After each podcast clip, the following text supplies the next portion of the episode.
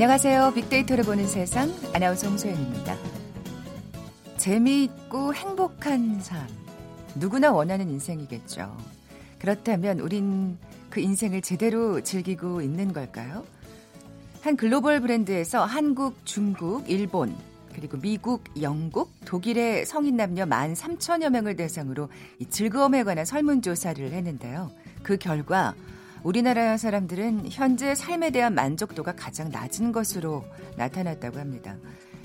설문에 참여한 한국인 10명 중 9명은 너무나 많은 스트레스에 시달리고 있다고 답했고요. 40대를 지나 노년으로 갈수록 즐겁지 않은 것으로 조사됐죠.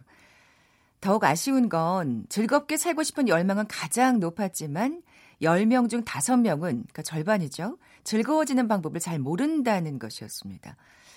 아, 바쁜 일상에 쫓겨 즐거운 삶을 놓치고 있는 한국인들, 뭐 저를 비롯해서 참 안타깝네요. 자, 오늘 6월에 일상이 시작되는 첫날입니다. 새로운 달 6월엔 나와 가족의 진정한 즐거움을 찾는 의미 있는 시간으로 채울 수 있기를 기대해 보겠습니다. 이 즐겁고 행복한 삶에 어, 개인의 소득도 굉장히 큰 영향을 주겠죠. 최근 소득 격차를 비롯해서 한국 사회 전반에 사회 갈등에 관한 인식 조사가 있었습니다. 어떤 결과가 나왔을까요? 잠시 후 세상의 모든 빅데이터 시간에 빅데이터 분석해 볼 거고요. 이어지는 빅데이터 insight 시간은 최근 부상하고 있는 살롱 문화에 대해서 살펴봅니다. 먼저 빅퀴즈 풀고 갈까요? 6월의 첫 번째 월요일입니다. 더위도 함께 찾아왔어요. 많은 지역에서 30도를 웃돌 거라고 하고요. 대구 등 영남 곳곳으로 폭염주의보가 내려진 상태입니다. 뭐 우리는 현대인들은 더위가 시작되면 시원한 얼음, 아이스크림 또 선풍기나 에어컨 등을 떠올리게 되잖아요. 그렇다면 우리 조상들은 이러한 무더위를 이기기 위해서 어떤 노력을 했을까요? 우리 조상들에게도 냉장고는 아니지만 냉장고 역할을 하는 게 있었습니다. 겨울에 보관해뒀던 얼음을 봄, 여름, 가을까지 녹지 않게 효과적으로 보관하는 전통의 냉동 창고. 뭐라고 부를까요? 보기 드립니다. 1번 부채, 2번 석빙고, 3번 죽보인, 4번 풍차. 오늘 당첨되신 두 분께 커피와 도넛 모바일 쿠폰 드립니다. 휴대전화 문자 메시지 지역번호 없이 샵 9730, 샵 9730. 어, 짧은 글은 50원, 긴 글은 100원의 정보 이용료가 부과됩니다. 방송 들으시면서 정답과 함께 다양한 의견들 문자 보내주십시오.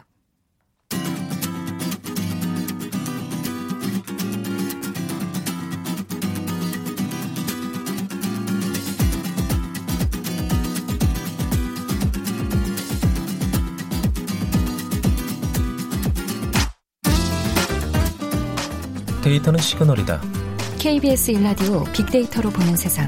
세상의 모든 빅데이터. 궁금했던 모든 화제 이슈를 빅데이터로 분석해 보는 시간이죠. 세상의 모든 빅데이터. 빅커뮤니케이션 전민기 팀장 나와 계세요. 안녕하세요. 네, 반갑습니다. 전민기입니다. 네. 이 소득 격차에 관한 국민들의 생각을 알아본 조사 결과가 있었군요. 네, 한국 보건사회 연구원이 사회 통합 실태 진단 및 대응 방안 연구라는 보고서를 내놨는데 여기에 이제 소득 격차 관련 내용이 있었고요. 네. 국민 10명 중 8명은 우리 한국의 소득 격차가 너무 크다고 생각하고 있는 것으로 조사가 됐습니다. 음. 또 국민 대부분은 한국에서 성공하려면 부유한 집안 출신이거나 좋은 학벌을 갖고 있어야 된다 이런 생각들을 갖고 계셨어요. 그러니까 막 그 우리가 소비 얘기하는 금수저, 흑수저 이 얘기를 네, 예, 하고 있는 셈이네요. 예. 지난해 전국 성인 한 3,873명을 대상으로 어, 조사한 것이고요. 한국의 소득 격차가 너무 크다라는 질문에 매우 동의가 39.74%, 약간 동의가 45.65%, 두 개 합치면 이제 85% 넘어서는 거고요. 음. 어, 같은 질문에 약간 반대는 2.47%, 매우 반대는 0.23%, 동의도 반대도 하지 않은 사람이 11.91%이기 때문에 그러니까 소득 격차가 없다라고 생각하는 비율이 3%도 채 되지 않는 겁니다. 네, 그러네요. 그만큼 많은 사람들이 대한민국의 소득 격차, 빈부 격차가 심하다라고 인식하고 있었습니다. 네. 좀 더 자세히 그 빅데이터 반응을 좀 살펴볼까요? 네, 지난 1년간 소득 격차 관련해서 한 8만 6천여 건 정도 언급이 됐어요. 연관어 1위는 역시나 소득이었고 그다음에 이제 임금이 아무래도 어, 차이가 많이 나기 때문이겠죠. 임금이라는 네. 키워드. 정부의 어떤 정책이나 일자리, 양극화, 소득 분배, 뭐 근로소득 최근에 이제 자영업자 관련한 이야기도 많이 나오고 있거든요. 뭐, 네. 뭐 폐업하는 자영업자 많이 늘어나고 있다. 음. 그러면서 이제 소득 격차와 관련해서 사실 이렇게 나의 가게를 갖고 있어도 대기업이 운영하는 것과 그냥 동네 상권에서 하는 것과는 차이가 크다라는 그런 인식도 네, 많이 네. 있었어요. 감성어 긍부정 비율 보면은 17대 57.6입니다. 그러니까 부정 감성어 보면 심각하다, 최악이다, 불평등, 심하다, 악화되다, 어렵다. 그러니까 소득 격차가 굉장히 심화돼 있고 더 벌어지고 있다라는 인식들이 팽배해 네, 있었고요. 네.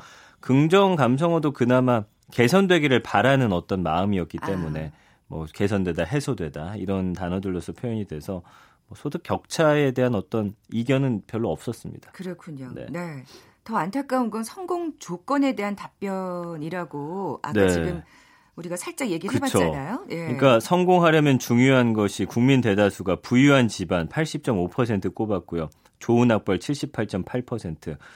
이건 것들이 이제 어떤 음, 이념적으로 좀 나눠봐도 어, 부유한 집안이 중요하다고 본 답변이 보수는 79.6%, 중도 79.4%, 진보 84.1%여서 사실 어떻게 보면 큰 차이가 없어요. 예, 뭐 네, 네. 보수를 지지하던 어, 진보를 지지하던 중도를 지지하던 어쨌든 이 성공의 조건이나 소득 격차에 대해서는 확실히 인식하고 있는 것으로 보였고요. 좋은 학벌 역시도 보수 77.2%, 중도 77.4%, 진보 80.9% 거의 비슷하게. 네. 어, 이거는 사실 어떤 생각의 차이가 없다는 거예요. 이거는 네, 정치적인 그렇죠. 이념을 떠나서도. 네, 이거는 네. 그렇다면은 우리 사회가 이런 모습이구나라는 걸 확실히 알 수가 있는 것이죠. 그러네요, 진짜. 그 우리가 막그 댓글에서 보는 그 금수저, 흑수저가 정말 많은 국민들이 갖고 있는 생각이라는 네, 네, 걸 네. 알 수가 있어요. 예.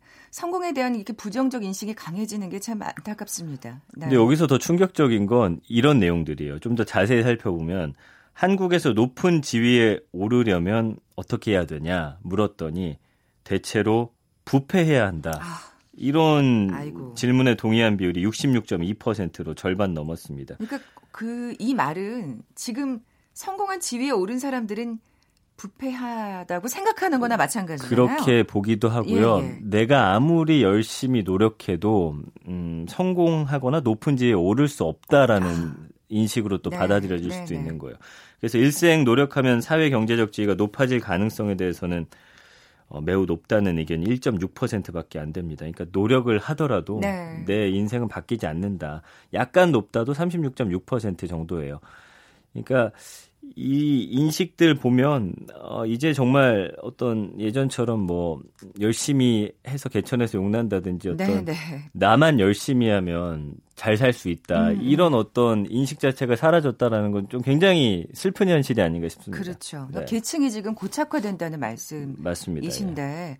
아까 우리가 빅데이터 반응에서도 살펴봤습니다만 이럴 때 참 정부의 역할 정책이 중요한 건데 네. 예. 그래서 이제 이 조사에서도 보면 고소득자와 저소득자 사이의 소득 격차 줄이는 건 정부의 책임이다라는 질문에 대해서 동의한다. 매우 동의가 14.6%, 약간 동의가 41%. 그러니까 절반 이상이 소득 격차 해소에 정부가 개입을 해야 된다라고 음. 이야기를 하고 있고요. 그렇지 않으면 개선되지 못한다는 맞습니다. 거죠. 예. 그러니까 반대가 13.6% 정도이기 때문에 이건 우리 국민들의 노력으로는 되지 않는다. 사회 전반적인 변화와 정부의 어떤 음, 리드 이런 것들이 좀 필요하다고 다들 인식하고 있는 것 같습니다. 참 개인이 이렇게 한계를 느낀다는 건 참 안타까운 일인데 가장 불만스러워하는 점은 뭘까요? 그 젊은 층들 트렌드 이야기할 때도 나왔던 단어 중에 하나예요. 불공정, 불평등이거든요. 이거에 굉장히 또 그 밀레니얼 세대들은 민감하게 그쵸. 반응하고 있죠. 그러니까 우리 국민이 다양한 분야에서 불평등이 있다라고 느끼고 있었고요. 사법 행정이 불평등하다고 느낀 사람들이 한 69%,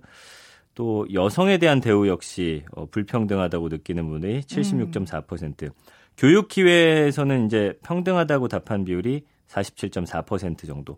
교육도 어느 정도는 이제 다 평등하게 교육 받는다라고 생각했는데 인식 자체는 절반이 안 되더라고요. 그래서 이제 보고서를 보면은 불평등과 불공정에 대한 인식이 높아지면 어, 사회 불안정을 초래할 수 있다 이렇게 분석이 돼 있거든요. 근데 우리나라가 이미 그 OECD 경제협력 개발기구 회원국 중에서 자살률도 높고 출산율도 낮고 불안정한 상황이 지금 굉장히 많아지고 있어요. 네, 여기에 네. 불평등, 불공정 문제를 좀 체계적으로 관리하지 않는다면 이런 불안정한 요소들이 더 커질 수밖에 네, 없는. 네.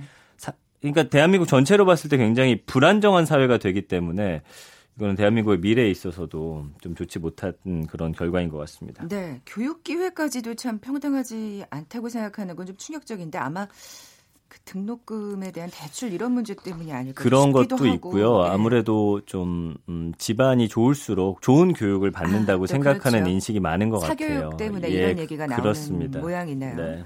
자, 그러면 이 정부의 정책이 어떻게 돼야 된다고 생각하는 걸까요, 국민들은? 일단은 세대 내 세대 간 계층 이동이 열린 사회의 어떤 공정성을 보장하는 최후의 보루라고 생각을 하고 있었어요. 그러니까 음, 어, 우리가 자유롭게 노력을 통해서 계층을 이동할 수 있게끔 돼야 된다는 것이죠. 그러니까 너무 늦지 않은 시점에 교육이나 노동시장, 가구소득 전반의 좀 불평등을 줄여야 될 것으로 보이고요. 사회 이동 통로를 좀 확보하는 방안이 네. 강구돼야 된다. 이렇게 생각들을 하고 있어요. 그러니까 네. 사실 굉장히 어, 상식적인 생각이죠. 내가 그렇죠. 노력하면 어, 돈도 더 많이 벌고 네. 지위도 올라갈 수 있게끔 구조가 만들어져야 된다라는 인식인데 이게 사실 전, 참. 전 세계적으로 네, 소득. 격차가 벌어지고 빈부 격차도 있는 상황이어서 이걸 어떻게 좁혀가고 또 사회적으로 바꿔갈 수 있는지가 정말 앞으로의 숙제이자 과제입니다. 근데 정말 어려운 일이라는 생각이 또 들고요. 이거 누가 할 수 있을지도 사실 잘. 모르겠어요. 예.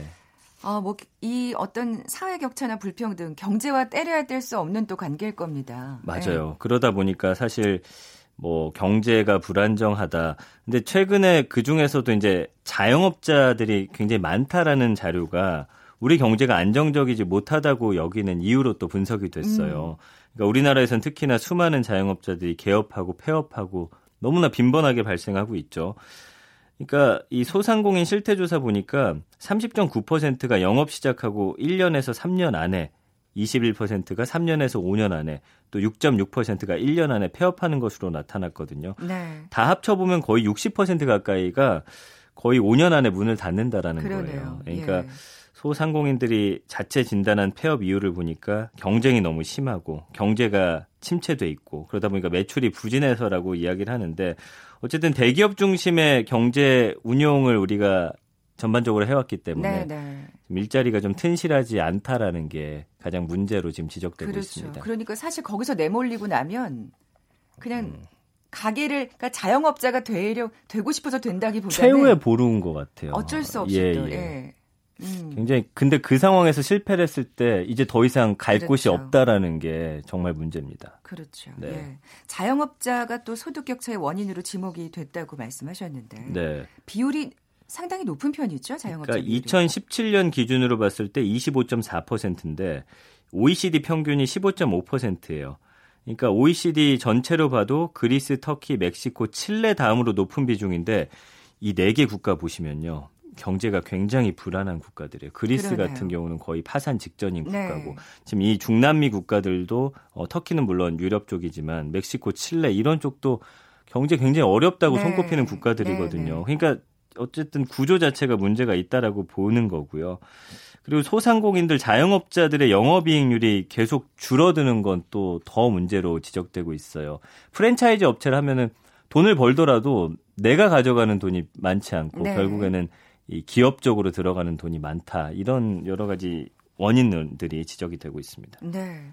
뭐 부익부 빈익빈 현상이 사실 그러니까 말씀하신 대로 자영업자도 심화되는 거잖아요. 여기도 심할 수밖에 없어요. 그래서 통계청 자료를 봤더니 사실은 자영업자들의 그 임금 노동자 대비 소득 비중이 1980년대만 하더라도 93%예요. 자영업 하더라도 뭐 대기업 다니는 다른 사람들에 비해서 임금이 90% 이상이 됐기 때문에 네, 네. 소득 격차가 많지 않았다는 거죠. 근데 이제 2000년에는 89%, 2010년 보시면 63%, 2017년에는 59%까지 아이고. 곤두박질 쳐요. 그러니까 네, 네. 자영업 한다는 게 정말 약간 그 네. 생계형 자영업자들이 워낙 많아가지고. 그렇죠. 평균 네네. 소득의 59% 이건 정말 어려운 거잖아요. 그러니까 임금 노동자의 절반밖에 안 되는 수준으로 이 급감하는 추세 굉장히 더 심해지고 있기 때문에 네. 자영업자들 지금 상당히 어렵다는 걸 보여주고 있습니다. 쉽게 얘기해봐도 주변에 정말 이렇게 퇴직하시고 나서 그냥 치킨집 연다 뭐 이러신 분들이 음, 많잖아요. 맞아요, 근데 맞아요. 사실 그렇게 해서 참 잘 되기가 쉽지가 않고 정말 얼마나 많은 치킨집이 우리 주변에 있습니까? 결국엔 목이 좋은 데를 선택해야 되는데 그러면 또 월세가 비싸지고 그렇죠. 러면 거의 프랜차이즈 회사가 직영점으로 운영하는 경우가 많아서 네, 네. 결국은 장사가 안 되는 상권으로 몰려나는데 거기서 또 번 것의 돈은 또이 기업한테 또 띄어줘야 되고 음, 음. 그다음에 예전에도 보셨겠지만 불공정 거래로 뭐 기름값을 평소보다 뭐 두 배 이상 이걸 뜯어낸다든지 이런 프랜차이즈 업체도 많기 때문에 굉장히 어려운 네. 상황입니다. 또 예. 그렇다고 또 생계형 자영업자들은 또 막 서로 경쟁하느라고 또 막 제살 깎아먹기 그러니까요. 또. 예. 아, 참.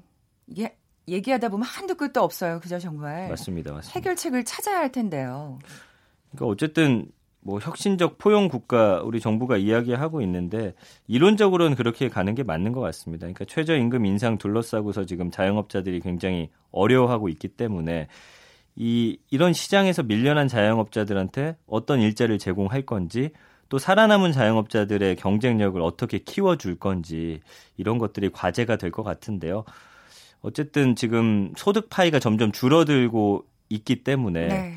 어떤 대책이 이것들을 바꿔놓을 수 있을지 경제 전문가들도 상당히 답답해 하더라고요. 음. 어, 소득 격차, 빈부 격차, 이거 근본적인 대책은 무엇일지가 사실은 전 세계적인 과제고 숙제이기 때문에 같이 고민해 봐야죠. 예. 누구한테 네, 맡길 수는 없는 문제. 사실 저도 경제 전문가가 아니어서 이거 뭐 고민해 보자 하는데 어떻게 고민해야 될지 참 막막해요. 그러니까 정부하고 이 전문가들 머리 맞대고서 경제 살리기에 정말 온 힘을 쏟아야 되지 않을까 싶습니다. 네. 비키즈 내주고 가세요.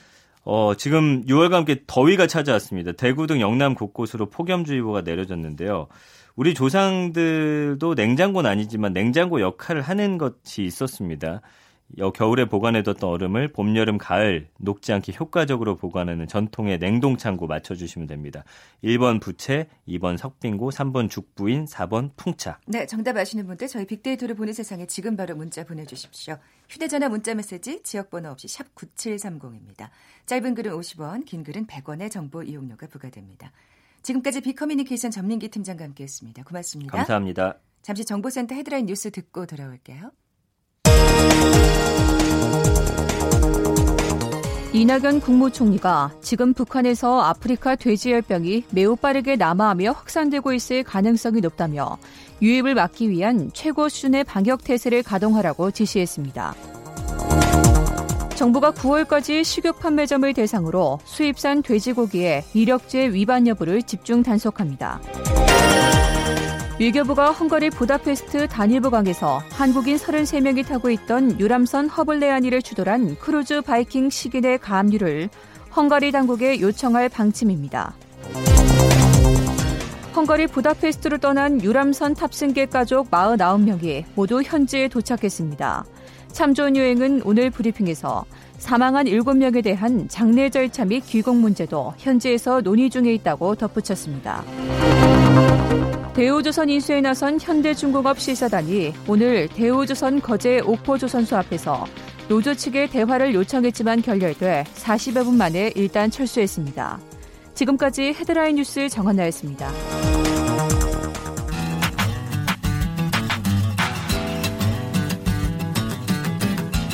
마음을 읽으면 트렌드가 보인다. 빅데이터 insight. 타파크로스 김용학 대표가 분석해드립니다. 빅데이터를 통해 라이프 스타일과 소비 트렌드를 분석해보는 시간. 마음을 읽으면 트렌드가 보인다. 빅데이터 insight. 타파크로스의 김용학 대표 나와 계세요. 안녕하세요. 안녕하세요. 오늘 대화 주제가 살롱 문화네요. 네. 네. 익숙한 듯 익숙하지 않은 단어이죠. 네. 뭐 네. 들어보긴 했습니다만 이게 지금도 아, 살롱이라는 게 예전에 있었던 그런 문화잖아요. 그렇습니다. 이 살롱이라는 게 사실은 예전 17, 18세기 프랑스에서 궁정들과 귀족들이 한데 모여서 미술품을 혹은 지식을 논의하거나 공유하는 이런 문화계, 사교계 모임을 살롱이라고 하는데요. 네. 어, 최근에는 인터넷과 mobile device로 가상 공간에서 여러 가지 커뮤니케이션과 관계 맺기가 아. 이루어지고 있는데 반대로 살롱 문화가 트렌드가 된다고 하니까 역설적이잖아요. 그렇죠. 그 이유를 한번 살펴보겠습니다. 네. 그러면 그런 어떤 SNS를 통해서 이 살롱 문화가 지금 만들어지고 있다는 말씀이신 거잖아요. 새로운 의미인 건가요? 아닙니다. 오프라인 공간에서 아. 그 살롱과 우리가 알고 있는 살롱과 같은 문화가 성행을 하고 있는 것이죠. 야, 그러니까 이제 아날로그를 또 지향하시는 분들이 생기는 거군요. 그렇습니다. 아, 어, 대부분의 살롱들 같은 경우에는 약 3, 4월, 3, 4개월 정도의 기간제로 일정 금액을 받아서 유료 회원제 혹은 멤버십 형태로 운영이 되는데요. 어, 이런 살롱을 할 수 있는 전용 공간을 이용하거나 혹은 온라인에서 특정한 시간이나 공간을 정해서 유동적으로 열리는 경우들도 있습니다. 그러다 보니까 이런 살롱 문화를 어, 할 수 있는 이용할 수 있는 공간을 대여할 수 있는 공간 대여업도 성행을 하고 있고요. 음, 어, 다양한 형태의 살롱들을 취사 선택을 해서 사용자가 참여할 수도 있고 혹은 자신이 리더가 되셔서 하나의 모임을 주도할 수도 있습니다. 최근에 많은 사람들이 결속력이 강한 기존의 동호회 모임을 많이 꺼려하고 있잖아요. 네, 그런데 네. 이런 살롱들 같은 경우에는 그렇게 강한 결속력을 요구하진 않아서요. 아, 예. 예, 불가근 불가원, 살짝 친한 듯 안 친한 듯 이러면서도 개인적인 취향이 존중되는 형태의 문화가 사람들의 이목을 끌고 있는 거죠. 네. 그러니까 강한 결속력은 아니지만 또 SNS보다는 훨씬 더 뭔가 끈끈한 걸 느낄 수 있는 그렇습니다. 공통점을 어, 그 공감을 느낄 수 있는 아마 그 뭔가 그 SNS 상에서 풀지 못했던 아쉬움을 원하시는 분들이 또 있나 봐요. 아, 저 같은 경우가 대표적인 아, 케이스이죠. 그렇군요. 예, 좀 그 등장 배경도 살펴봐야 되겠네요. 예, 여러 가지 이유가 있는데요. 첫 번째는 주 52시간 근무제가 정착이 되어 있고 또 워라벨을 지향하는 어, 시대적 트렌드가 있습니다. 음. 그래서 갑작스럽게 예전에 비해서 퇴근 이후에 시간이 많이 생겼잖아요. 네, 이 네. 시간을 좀 알차게 보내고 싶은데 나를 너무 구속하지 않는 곳에서 내가 원하는 형태의 참여가 있는 곳은 어디일까 하는 그런 고민을 하는 소비자들이 굉장히 많아졌고요. 어, 최근에 밀레니얼 세대를 중심으로 개인의 취향을 존중하는 문화 같은 것들이 어, 많아졌잖아요. 네. 그런데 이런 개인주의적인 성향이 존중되면서도 그 안에서 자신이 존중 어, 존중하고 있는 문화를 공유할 수 있는 취향이 비슷한 사람들끼리 이런 부분들을 공감하거나 나눌 수 있는 곳이 어딘가를 찾게 되는 것도 하나의 아. 이유가 될 수가 있습니다. 네, 네. 또또 세 번째로는 소확행 트렌드라고 볼 수가 있을 텐데요. 어, 자신이 혼자 좋아하는 것을 가꾸는 것을 넘어서 다른 사람을 초대해서 비슷한 취향을 공감하는 private 모임 같은 것들이 늘어나죠. 그 안에서 일상의 소소한 행복을 맛보는 것들이 늘어나게 되는데요. 대표적으로 다양한 형태의 one-day class 같은 것들이 있잖아요. 꽃꽂이라든지 아니면 케이크라든지 이런 것들을 하루 만에 만들어 보는 one-day class를 이용하는 소비자가 굉장히 많아지고 있고요. 네 번째는 가치 소비 트렌드도 하나의 에, 이유가 될 것 같습니다.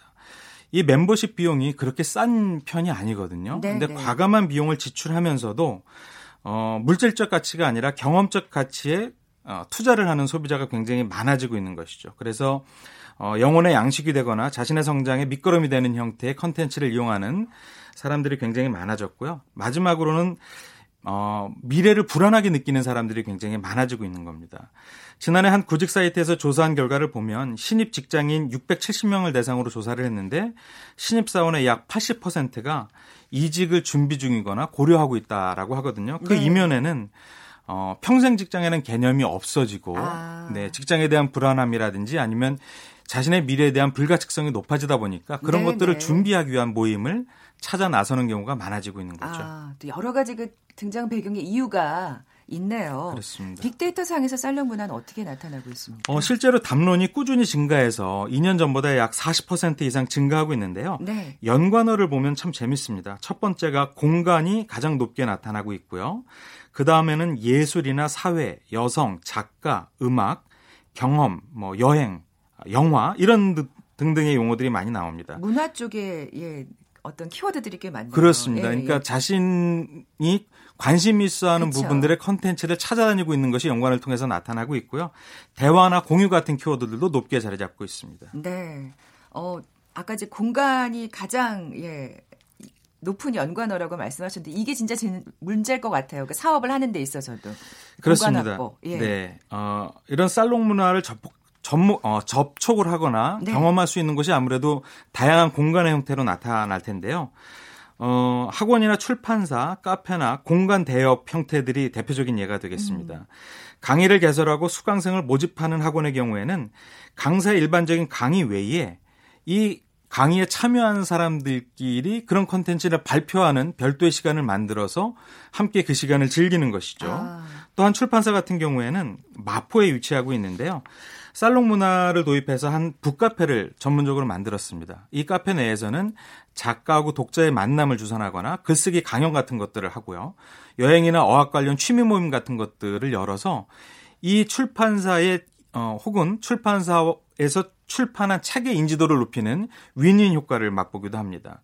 또 동작구의 한 독립서점 같은 경우에는 이 서점의 이름이 땡땡의 세상인데 네. 땡땡의 살롱이라고 하는 어, 아. 별도의 살롱을 운영을 하고 있습니다. 그래서 어, 서점 주인이 신청곡을 받아서 음악을 틀어주면서 이에 어울리는 책을 추천해주거나 아니면은 비슷한 사람들이 모였으니까 네. 자신들이 갖고 있는 관심사에 대해서 같이 공유하거나 뭐 이런 부분들이 많아지고 있는 것이죠. 어.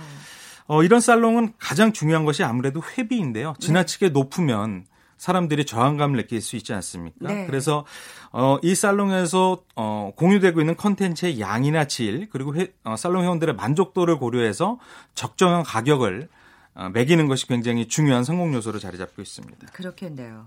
어, 구체적인 사례도 좀 살펴볼까요? 네, 저도 조사를 하면서 놀랐는데요. 네, 네. 어, 우리나라를 대표하는 여러 대학 중에 하나인 신땡 대학교를 어, 유사 아, 모방한 네네. 싱땡 대학교라는 살롱이 있습니다. 아, 네. 이름 자체도 굉장히 그 어, 이게 정말 대학교인가 이렇게 착각하실 수가 있는데요. 실제 대학교는 아니고요.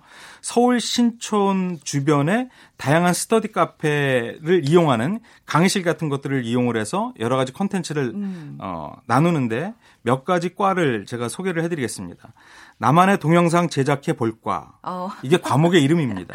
자소서 완성해 볼까 스토리텔링 강의 비법 키워볼까. 정말 그러니까 다양하네요. 그렇습니다. 자신의 미래나 현재를 고민하는 사람들과 관련되어 있는 컨텐츠를 전문적으로 배울 수 있는 형태인 것이죠. 근데 이 신땡 대학교는 학위를 주거나 하는 학교는 아닙니다. 아까 말씀드렸던 것처럼 특정한 공간에서 일정한 시간에 만나서 그런 자신이 원하는 컨텐츠를 배우거나 공유할 수 있는 모임인 것이죠. 네. 또 공간을 중심으로 취향을 공유하는 대표적인 사례들도 있는데요. 뭐 땡땡관이라든지 땡땡가옥 그래서 좀 고풍스러운 느낌의 오프라인 공간 속에서 어 3개월 시즌제로 회원을 모집하고 다양한 주제가 번갈아 가면서 열립니다. 그래서 복수로 하나의 어, 땡땡관에서 하루 평균 하나 혹은 두 개의 살롱이 열려서 사람들이 참여를 하고 있는 것이죠. 음, 그렇군요. 네. 어, 정말 다양한 또 그 사례를 지금 만나보면서 야, 진짜 옛날로 돌아간 느낌이다. 그런 네. 생각이 들고 아까 그러셨잖아요. 김영욱 대표가 아, 나는 여기 딱 맞는다. 네, 살롱 문화에 딱 맞는다고 말씀하셨잖아요. 그러니까 저의 신상을 일일이 팔려고 하거나 네. 모임의 로열티를 강제해서 지켜줘야 되거나 이런 부담감은 줄어들고요.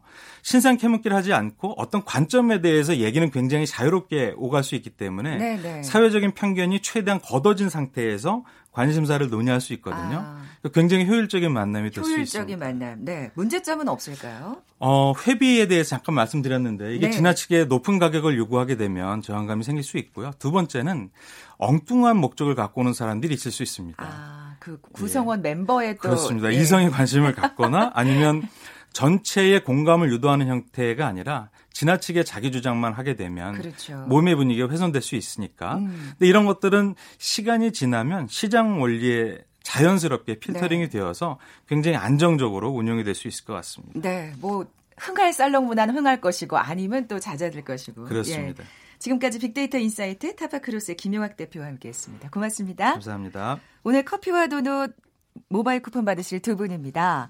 대구 사는데 너무 덥네요 하신 0795님 2번 석빙고 맞춰주셨고요. 또 1024님 우리 어렸을 때 우물 속에 커다란 두레박 달고 그 속에 김치 넣어놨던 기억이 납니다 하시면서 정답 보내주셨어요. 두 분께 선물 보내드리면서 물러갑니다. 내일 11시 10분에 다시 오겠습니다. 고맙습니다.